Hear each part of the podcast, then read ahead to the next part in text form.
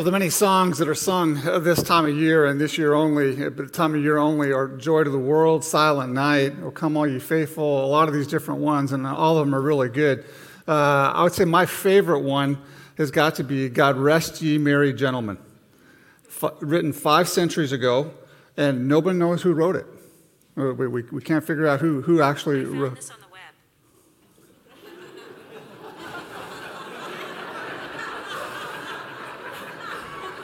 That is funny. Well, who, who wrote it then? I don't even have Siri on this thing. I don't know what. Whatever. you know, I, I, wonder why I have this, and, and I have it on silent, you know, or, or uh, yeah, silent mode, but that obviously doesn't help. So. But well, this morning I thought maybe I would sing a few, you know, stanzas of, of this, you know, God rest you, merry gentlemen. But then my senses came to me, and I thought, you know what? I'm just going to let my, my favorite rendition of this, which comes from an uh, American a cappella group out of Arlington, Texas, called the Pentatonix. Uh, I want to show you just a clip of their version of it.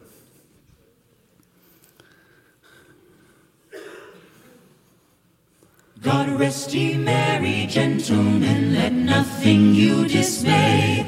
Remember Christ our Savior was born on Christmas Day to save us all from Satan's power when we were gone astray. Oh, tidings of comfort and joy, comfort and joy, oh, tidings of comfort That's a teaser. You go to YouTube and it really ramps up from there. Uh, a really good going. But the reason I love it so much, I think, is because it's really a short summation of the gospel. You know, it, it talks about the fact that Christ has come and, and, we no longer have to be wary because the Christ child has come and, and, and he has saved us. And, and it's not that he, he didn't come just to, you know, make us better people, to make us more moral people. He came to save us. Uh, that, that was the whole purpose of the whole thing. You know, what's interesting about it is there's a comma in the title. It's not, you know, it sings so fast, you God rest ye merry gentlemen, but the song isn't about merry gentlemen getting rest. It really is God rest ye merry, comma, gentlemen. In other words, it's a God who's giving merriment and rest to people. And so it's saying, may God give you rest and merriment all you people, men and women. May God give you rest and merriment. And so, in that, then, I think it changes the whole scope of where actually that song does go. And I think the other thing about it is that it really speaks of two emotions that really are, are ones that these days, particularly around Christmas time, are the ones that we hear about the most merry and joy. You know, it's, it's interesting with the word merry, we don't use it any other time of the year. Nobody says Merry New Year. Nobody says Merry Valentine's Day. Nobody says Merry Easter. You know, Merry birthday, Merry Thanksgiving. No, it's just Merry Christmas. And the whole word just means high spirited. It means that there's an incredible joy that has come based on what we know. So it's Merry Christmas. But it also brings in the fact that there's this word joy, which seems to be this rather elusive word which can so easily escape us these days. O tidings of comfort and joy, comfort and joy. O tidings of comfort and joy. And it's emotion that we want to dive into this morning. And we want to really end on a positive note because as we've gone through this series, we've talked about the different emotions and we've said, look, around Christmas time, these are the things that we're going to begin to experience. It could be discouragement, you know, it could be stress, it, you know, it could be sadness. All these things are different times that we feel throughout the year. For some reason, around Christmas times, it puts them on steroids, and we seem to feel them at an even deeper level. But it's, it's okay to be able to experience those. We don't want to remain in those, but they are there. They're, they're part of, of what it was. We, we've seen it, it's part of the Christmas story. You know, and it's, it's interesting when it comes to joy, then, here's where we want to head this morning. I want to talk about joy defined Exactly what does it mean? Because there's a lot of things I've heard about joy through the years, in, my ministry years. I heard it was an, acronym for Jesus first, others second, yourself last. I'm like, okay, you know, that's good. I've heard that uh, you can't give your joy away. Someone can try to take it, but you can't give it. They can't take it from you. You have to give it. I don't know if you've heard that. You know, there's different things that come with joy. And I'm like, okay, You know, but there's kind of still this sense of, okay, but just what do we mean by this? What, what is this joy? So I wanted to see if we can't define it. I don't want to see that how we see joy uncovered in the Christmas story. And the reason I say uncovered is because there's a part of the Christmas story that we really don't talk much about. It's, it's post Jesus' birth, but it's about 40 days later when they have to take a, a, trek to Jerusalem that we begin to meet two people there. And, and we'll learn about joy in that. And then joy's tension. There, there's a tension here when it comes to joy because it's joy exactly in what?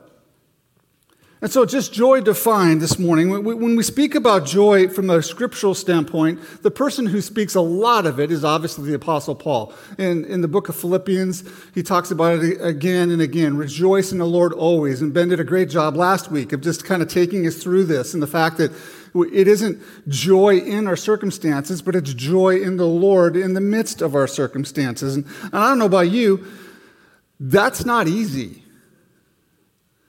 that's not something that our flesh just kind of conjures up. It's not something that our flesh can produce. And so this morning, I just want to unpack that a little bit to kind of find out what do we mean by that. And I came across uh, a definition of joy as I was listening to a podcast by John Piper on, on joy. And, and I felt like he really nailed this one, and it really agrees with Paul. Here's, here, I'll give you the definition. Me break it down a minute. Joy is a good feeling in the soul produced by the Holy Spirit as He causes us to see the beauty of Christ in the Word and in the world. Joy is a good feeling in the soul produced by the Holy Spirit as He causes us to see the beauty of Christ in the Word and in the world. So let's just talk about what, do we mean, a good feeling in the soul? Well, as opposed to the other emotions that we've talked about, the discouragement, the the stress, the sadness, which are all flesh produced type of emotions. And, and what's interesting about emotions is we can't control them. I mean, we can't control the fact that they come to us. You and I can be walking throughout our day and we can, and we could hear something, we could see something, and all of a sudden an emotional kick in. It could be discouragement, it could be sadness, it could be disappointment, just at the drop of a hat. We, we could be happy and going along all of a sudden, and something happens, something, we hear something or see something, and bam, it, it just comes out. It's, it, it would be like if you, as an example, say you went hiking in the wilderness and you, and you came, you, you were hiking on the trail and, and you came across a grizzly bear. Well, let me actually, let me go to a book that'll tell us about that. I, I want to read from you it's called Mark of the Grizzly True, True Stories of Bear Attacks in Canada, Montana, and Alaska, and the hard lessons learned. It's changed forever the way my, my whole desire to go camping. But it's really, they misnamed it. It's really 19 reasons you should not go camping, it is what it is. But this guy's name was Bokia, and Bokia was uh, just a, a, guy that was a photographer, and he was wanting to go take some do some photography in Alaska at Chugach State, State Park near Eagle River, Alaska. He'd gone to photograph wildflowers, which is normally a low adrenaline pursuit. Strong sunlight sliced between the trees, and a brisk wind blew down across the canyon. And just a few miles down the stream laid the town of Eagle River. You with me? You're not going to want to be. He'd crossed a bunch of beaver dams and was between two branches of the stream, and he glanced to his right, and there, about 60 feet away, he saw a brown form through the trees. I thought, oh, it's a moose. There's probably a calf around, so I'd better get out of here. You know, and it's interesting when it comes to emotions, there's a, a, a psychologist tells us that it, all of us, as we navigate through life, uh, we really use our mind, our will, and our emotions. They call it our thinker, our doer, and our feeler. And, and we navigate through those with this thing, with those three our thinker, our doer, our feeler, our mind, our will, and our emotions. Those, those three things are, are constantly at play as you and I walk throughout life. So here's this guy. He's just going to get, you know, want, want to make some, do some photography, do, take some pictures in Alaska. And so he sees this brown form, and it's a moose. Now, intellectually, his mind is thinking at this point, you know, there are more moose that kill people than grizzly bears. Okay? More people die from moose than grizzly bears. Interesting. So you're thinking that, and you're thinking, okay, you know, but they don't, they tend to not attack right away, so, you, so he's trying to just back out. That's what his mind is telling him. His emotions, probably what he's feeling. I would think you're feeling his heart's probably beating a little bit more. It's starting to get going, and he's starting to feel a little bit more. And then, and so he, and, and which then is his actions. His will is, okay, I got to get out of here. So he turned around, and Bokia paused while he considered which direction to take, and then he noticed something kind of going up and down, and he realized it was a bear feeding on something, and his head was going up and down, tearing off pieces of meat. Since the bear showed no sign that a new Bokia was in the area, he decided to try to go back out the same way he'd come in. That's when his boot clunked against a tree root, which was all it took to get the bear's full attention. The bear heard the tree root, jumped way up in the air, turned around, and landed just like a linebacker. His front legs were really wide apart, trying to make a big profile. I looked at the bear, and it looked at me, and a couple seconds later, it charged.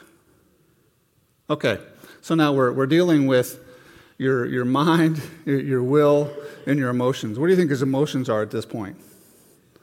I mean, his heart rate is going, right? And, and he's in his, in his mind is thinking, okay, I, I, survival, right? Do the best thing you can to survive. And now, what is his will? What is everything in him telling him to do? Run. Are you going to outrun a grizzly bear? Not unless you're camping with somebody slower than you. Which may be the point. I don't know. You know, you know how fast do you run? Okay, do you want to go camping? You know. So I, I, digress. So he, so here he is, and, and, he's in the midst of this, and, and he's saying, what, what is he going to do? Well, at this point, you know, to survival, if you if you read anything on it, your best form of survival is, is just to be a non threat. And if it's still charging at you, then you roll up into a ball, you clasp your hands, and you do not look the bear in the eyes, and you clasp your hands and you, and you, you have them around your neck because that's your most vital part. And you, so you just roll up in a ball. And the bear may come up, and the bear may just, you know, take a bite, you know, I don't know, do it around. But, but your best form, of, if you're going to survive this thing, it's to do the very opposite of everything in your body that's telling you to do. Your, your, your best form of survival is to go against the, everything in your body that's screaming to do, run. That's not what's going to save you. That's just going to tell the bear, this is, this is well worn meat, and now it can come out of even stronger. And so and it, will come and it'll attack. You know, obviously, no, I won't, you know, obviously he wrote that chapter, so he survived. Uh, but I'll spare you the rest because it, it wasn't that good. Okay? I actually was telling that story in Alaska when I spoke at a conference up there, and a woman came up to me uh, and she said, Have you read the next chapter? And I said, No, I hadn't got to it yet. She goes, That's my brother. And I, and I went and I read it. And I'm like, Oh my gosh, is he okay? And she goes, No. you know, I'm like, Hope you have a good marriage. You know, what do you say? You know, it, it's just, but uh, to a, to a far lesser degree, as you and I walk throughout life, as we go through life, there are times when I think with our emotions, and our emotions have been given to us, and, and they are indicators of things, and, and they're not bad, they can be good, but mo- emotions were always supposed to be managed. They're never supposed to be the driver in our life. Which is interesting because I think in our culture, we're, we're kind of going to this thing where, where everything is being driven by emotion. If you feel it, do it. You know, and if this is it, then, then this is where we're But it was never meant to be that way. And, and, and when we talk about emotions being managed, this is what we talk about when we say maturity or the more mature we become, the more we can manage our emotions. Take, for example, a two year old. A two year old is a classic example of not being able to manage your emotions. I mean, if a, if a two year old feels it, what does he do? He does it. Now, we don't think that's a problem. We understand that. Now, if you're an adult and you act that way, then we know there's a problem. Okay? We're, we're lacking maturity. So it's, it's, a, it's a good feeling in the soul. And what's interesting here is that it's this feeling that we get, but it's not produced by necessarily everything going right. That could be happy. This is a deeper thing. This is, this is a, a joy that comes in the soul despite what's going on, but it's produced by the Holy Spirit. It's interesting. When it comes to joy, it's not something that you and I can conjure up. It's not like it fits the Nike commercial, just do it. You know, it is one of those things where it is something that the Holy Spirit begins to produce in us. It's a fruit of the Spirit. It says in Galatians 5 For the fruit of the Spirit is love and joy and peace and patience and kindness and goodness. So it's, it's something that the flesh can't produce. Isn't that interesting? When you just think about it for a minute. So when we're talking about one of the positive emotions that we can experience, it's something that our flesh just can't produce. You can't just, you can't just go, be joyful. Come on, be joyful. It's Christmas. Just be joyful. It, it, it, it's not going to happen. And what it does is the Holy Spirit, then, what the Holy Spirit begins to do is he begins to, he causes us to see the beauty of Christ. And this is really what Paul was getting at when he said, Further, my brothers and sisters, rejoice in the Lord. He knows that this is the one thing that the Spirit has been given to us to do to help us to bring joy into our life. He says, I'll ask the Father, and He'll give you the advocate, and the advocate will help you and be with you forever, the Spirit of truth. I mean, that's the application, really, is it not, of God rest ye merry gentlemen? I mean, what, what, com- what overcomes the dismay? It's knowing that Christ our Savior was born on this day that there is something there that is connecting. There's beauty in that. It shows us the beauty of Christ, both in the Word and in the world, because the Word is living and active. We, we know that from what Timothy told us in 2 Timothy, or, or Paul wrote to Timothy that, that it's living and active, sharper than a two edged sword. And so, you know, just recently, I know the, the emotions of anxiety and, and disappointment and discouragement were creeping in on Susan and I as we got discouraging news, you know, about her chronic pain. And it was that morning where were just like, just wrestling with it, just going, okay, you know, where do we go from here? You know, what are we going to do? And we're just kind of there with one another. And then a text came in from Sarah, our youngest, who's in staff with Cru down at UCA, and she'd come across a verse that really encouraged her in, in a little podcast on it. Uh, and it was, it was just this verse. It was Psalm 126, 5, and it says, Those who sow in tears will reap with shouts of joy. Now that's obviously that's the contextually that's talking about the exiles as they were in really circumstances that were can it get any worse than this? And they were there was a promise to them that you will have shouts of joy. Even though now you're reaping in tears, you will have shouts of joy. Now, did that make the pain go away? No. Circumstances didn't necessarily improve.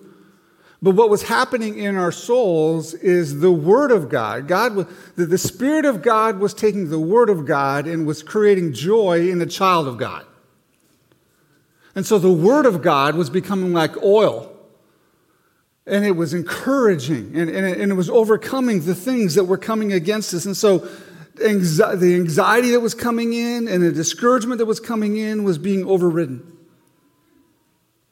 by the Spirit of God. Did it end it? No but it overrides it. And in the world, when we look, when we begin to see a baptism this morning, does it not bring joy to your heart? When you see a sunset, when you see a sunrise, when you see something where you're just like, wow, that, that's just from God. I was listening to a song the other day. Um, and I was just was like, whoa, boy, that person is gifted. And I'm like, wow, Lord, glory to you, man. You've given him that gift. And it just, it's something both in the Word and in the world. It just, it, it displays the beauty of Christ in a new way.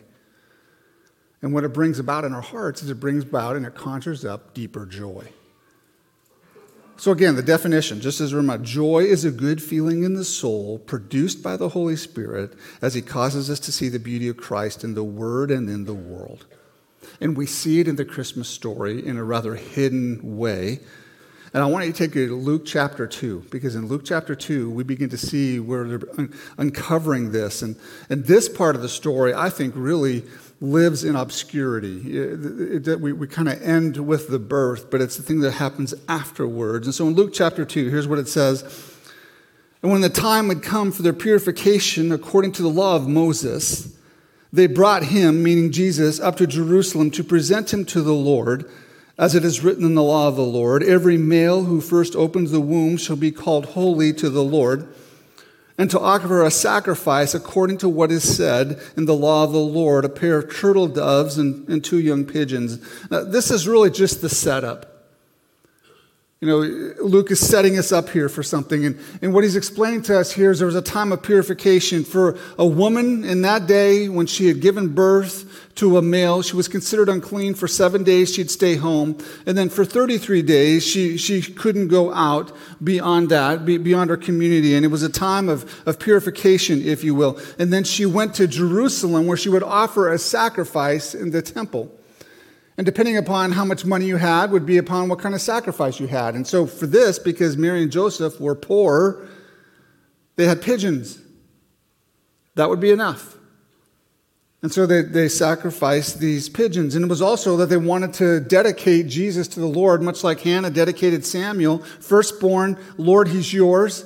Now, you didn't typically have to bring the child, but Mary wanted to. Uh, much like, uh, I think, because she knew the gravity of this and she knew where this was heading. Yet the purpose is, is who they met when they came to the temple. And this is the one that we don't really get to hear a lot about. And it was two people that were there. Simeon, who they say was probably, history, history says, probably about 113 years old. And you had Anna, who's in her 80s. Both of them had been in the temple. Both of them have been waiting. Both of them, they were both prophets both Simeon and Anna, and they both knew that something special was going to come, and they were waiting for it. We pick it up, and it says it had been revealed to him by the Holy Spirit, to Simeon, that he would not see death before he had seen the Lord's Christ. And he came in the Spirit into the temple, and when the parents brought the child Jesus to do for him according to the custom of the law, he took him up in his arms and blessed God and said, Lord, now you're letting your servant depart in peace according to your word, for my eyes have seen your salvation that you have prepared in the presence of all people. A light for revelation to the Gentiles, for the glory of your people Israel.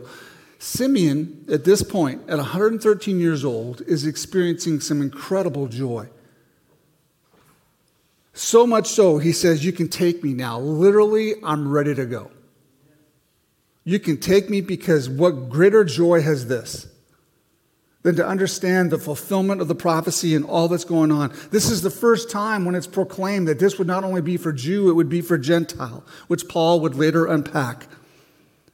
Simeon is experiencing a really good feeling of the soul produced by the Holy Spirit, because the Holy Spirit is all over this thing, that is really showing him the beauty of Christ, who is the Word made flesh. He's seeing him in a whole new light. Anna as well experiences this joy. It says, and coming up at that very hour, she began to give thanks to God and to speak of him to all who were waiting for the redemption of Israel. Anna was experiencing a really good feeling in the soul, produced by the Holy Spirit. And what it was producing in her is that she couldn't keep quiet. She was telling everybody about it proclaiming it boldly. So both of them had joy. And what's interesting, they had joy, though, it was deep in the soul, even in spite of part of the prophetic word that they knew that was going to come. We continue on with this tension because Simeon declared that there would be peace and there would be hope and there would be joy. And you got to ask yourself, is something off here? Because I don't know about you today, but we look and you read the paper, it doesn't take much, does it, to see that there's, I mean, there's division and there's all this going on around our world, and it just seems it's the exact opposite. It was just 33 years later when Mary would be watching her son being crucified. And so you think, what, what's off here? And I can't help but think that when Mary stood there watching Jesus being crucified and all the pain that had gone on, I can't help but think she remembered and it was coming to fulfillment everything that Simeon had said because here's what he said in Luke 2:34 Behold this child is appointed for the fall and the rising of many in Israel for a sign that is opposed and a sword will pierce through your own soul also so that the thoughts from many hearts will be revealed you know what this is saying? Jesus didn't come to make Jerusalem great again. He came to restore a brand new kingdom, a kingdom which would be opposed. A kingdom which would be opposed, that many would follow, but many more would leave. So, the joy really to be had in the Christmas season is when we know what it points to. It isn't that Jesus just came, it's that Jesus came to do something. Because Christmas is meaningless if you leave out Easter. If, it, if it's all just about someone who came, but if that someone who came didn't die and raised from the dead, then we're still in our sins. And, and, and it's all just about Christmas. And, and really, I mean, in, in, woven in the Christmas story are all these emotions of disappointment and stress and sadness and, and yes, even immense joy. And, and there's really two ways, I think, of thinking on this. And there's the old way and there's a new way. And, and I think a lot of us maybe have been exposed to the old way, and that is, is we just automatically exposed to the, the Christmas story and, and, and, the joy of Christ coming. And, and that's great. But the new way, I think, is, is Christmas knowing what it's pointing to, that it's pointing to Easter, that it's pointing of, of why he came and, and, and, what he wanted to accomplish in his coming. The old way is a way of performance. It's, it's, it's basically say the old way screams out, you know, I, I want my best life now. I, I want it all now. I want complete health. I want you know, everyone to be able to, I want everything to go the way that I would desire it. I want every answered prayer according to my timing. I want, I want, I want, I want. That's the old way. And, and, and for the old way, what happens is, is when we, when we go with that old way, we have to perform because we think that the only way that's going to happen is if we perform well. Who's been naughty? Who's been nice? We, we adopt that into our Christianity, into our faith, and then we become to think that if I perform well, then God will be obligated to do what I've asked Him to do in my timing, in my way, the way that I want it. And so the old way screams, I want it now and I want it my way and it's got to be done. And, and, you know, we may scream that as kids. As adult, we get a little bit more sophisticated and we don't say that necessarily out loud because that wouldn't be religiously okay to do so and it wouldn't be spiritually that good. So we would, we just kind of mask it. But we walk in a way in which we think, if I perform, then that'll be. And if someone doesn't perform and something happens to them, we go, hmm, they must not have performed very well. That's the old way. The new way knows Easter and, and knows that we come broken. We all are. We all come broken. We all have our brokenness. And I think one of the disappointing things is as we bring our brokenness to this season, we bring our brokenness and then we expect things to be perfect. And then we get disappointed because we're like, well, how come it's not perfect? It's because it's broken. And, and, and we wrestle with that. And that's the tension that I'm talking about. The, the tension of, of having joy, but yet having the brokenness and knowing that it's not about me setting up my best kingdom now, but it's about me believing and growing and cherishing Jesus even more. And that the best thing that he can do in my life is to conjure up more and more joy as I see the beauty of Christ greater and greater and greater. And so, hopefully, you know, than you were in your teenage years, you see the beauty of Christ. But hopefully, as you grow and you get older, the beauty of Christ becomes even greater and greater and greater, which is why, as we get older, we're like, take me now. I'm, what could be better than to be with you? There was a time when I think I, I don't think I ever verbalized it, but I think I said it in my heart at least, where I'd be like, man, I, I think I would rather have everything in my life go the way I want it and maybe not have Jesus. But now I would say, give me Jesus in suffering. I'll take that every day to a perfect life without him. Like that's even possible. But that's what we wrestle with, isn't it? We all do. And I think that's what puts so much pressure on us, particularly in this season, is because we all try to get it just right. We all we, we try to get it just perfect.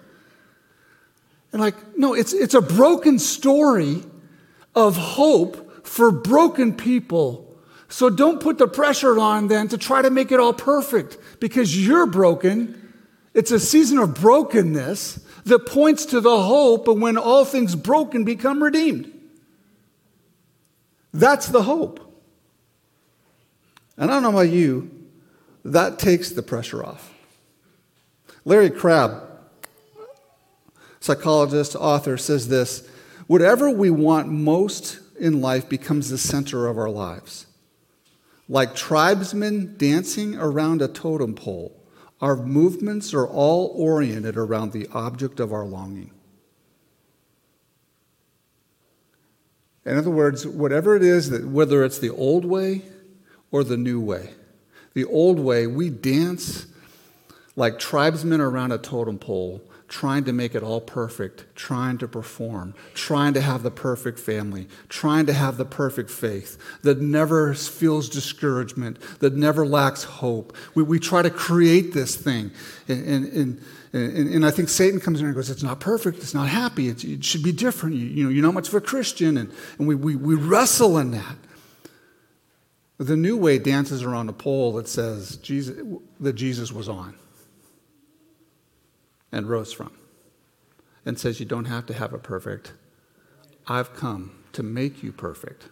It is me in you that will set you free and will take the pressure off. So just take a big Holy Spirit out Christmas season. In Holy Spirit, out all the pressure to make it perfect, all the pressure to have it just right. Okay, now let's do this one. In Holy Spirit, out extended family. They're all imperfect right? We, we, we invite imperfect people into our imperfect home and we try to make it perfect. You know? It's just, we, we've just gone awry somewhere, right? Let's take it home. Let's take it home. Worship team, you can come on up. The question I think that comes this morning, obviously, is you trying to follow the old way or the new way? Or, uh, and, and, and just very plainly, simply put, have you placed your faith in Jesus? Is, is, he, is he the Savior and leader of your life? Or, or do, you, do you want him, or are you trying to get him just to fit into your life? God rest you, Mary, comma, gentlemen and gentlewomen. Let nothing you dismay. Remember, Christ our Savior was born on Christmas Day to save us all from Satan's power when we have gone astray, dancing around our other poles, O tidings of comfort and joy. True comfort and true joy doesn't come from everything being made right everything going right. True comfort and true joy comes from knowing the one who makes it all right. Let's stand and sing. Last minute Christmas gifts. I got a watch that's going for cheap. So. Hey, if you would uh, want prayer regards anything, I'd love to be praying for you. We'll have our elders and our wives up here, and we, we would love to just pray if there's something pressing in on you. Uh, we have communion. Come to the Lord's table and, and celebrate this morning. Uh, I hope if you if you are here uh, around Christmas and you can make us part of your Christmas Eve celebration, it is it is worth it. Uh, for the whole family to come in and to be to celebrate together. Seven o'clock uh, Saturday night, Christmas Eve. We'll be here. To have a great service uh, no services on Sunday. You know what to do. Go love first. We love because you first loved us. Have a Merry Christmas.